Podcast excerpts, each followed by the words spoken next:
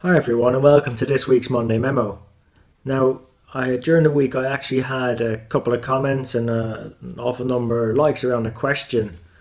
Someone asked me if I could share my productivity tips with them because I suppose running a finance podcast and finance were generally quite busy holding down a senior role, trying to be a good parent, partner, keeping up with friends and family as well as investing in professional development. You know, there's not an awful lot of time left for personal space or personal time as a finance professional. We're very busy, particularly trying to figure our own paths out through these immense rates of change we're experiencing. You know, it's not just like recording transactions anymore. We've got to figure out ways of turning that work that we typically do into adding a lot more value. You know, we all have the same 24 hours in a day.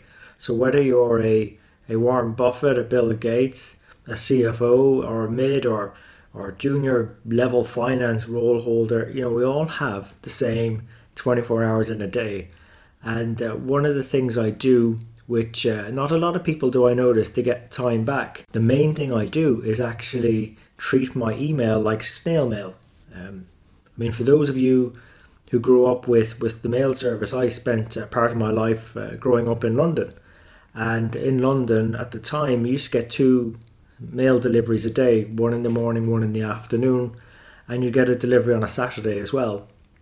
And actually, I take a very similar approach to my email. I actually only check my email twice a day for an hour max around lunchtime, around 12 o'clock. And I also check it again at 4 p.m. For probably half an hour. And that means I'm not really responding to emails as they come in that are urgent. Even if they're urgent, I won't respond to them because I'm simply not looking at them. So when I come into the office in the morning or pick up my work in the morning, I know what I'm executing on. I'm not waiting to be distracted by an email that might have come in overnight. I do a global role, so you know, things do come in overnight. However, I've trained the people I work with to know that. So my key stakeholders know if it's urgent to text message me. Actually, WhatsApp me is the best way to get hold of me because I do keep an eye on those just to give people a channel if it's urgent to get me that way. And so I'm really giving them the power to tell me if it's urgent or not, because if it is, they'll make the effort to text message me rather than CC me on a mail or something like that. And to reinforce this, I have an autoresponder that's permanently on. It's like I'm permanently out of the office. And again, the people that work closest with me know that I'm delivering and working and adding value, or trying to add value anyway all the time. So it's not as if I'm sitting there twiddling my thumbs. So they get it.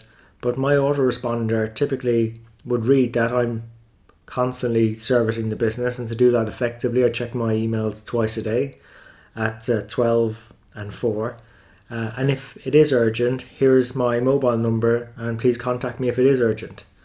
Now, it's quite funny the feedback I got from that message, because I said not a lot of people do this, particularly in organizations.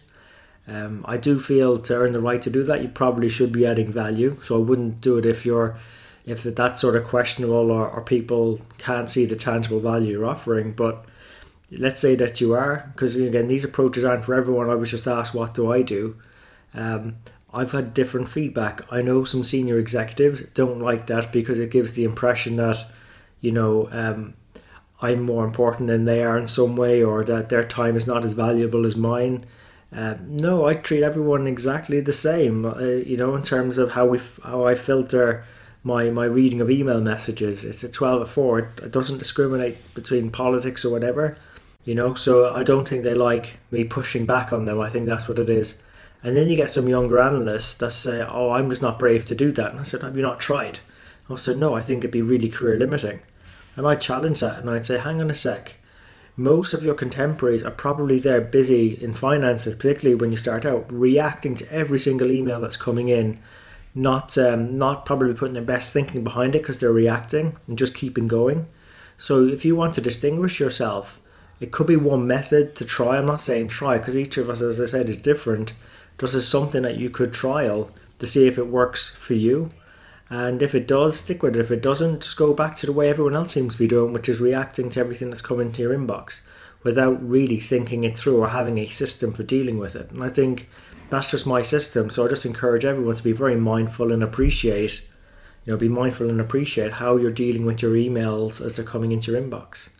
So look, I hope you found that tip useful. It's just something that works for me.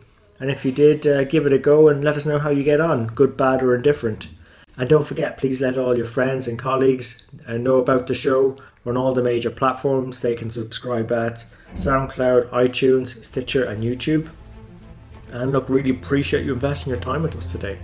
So until next time, take care of yourselves and let's keep on building our strength in the numbers.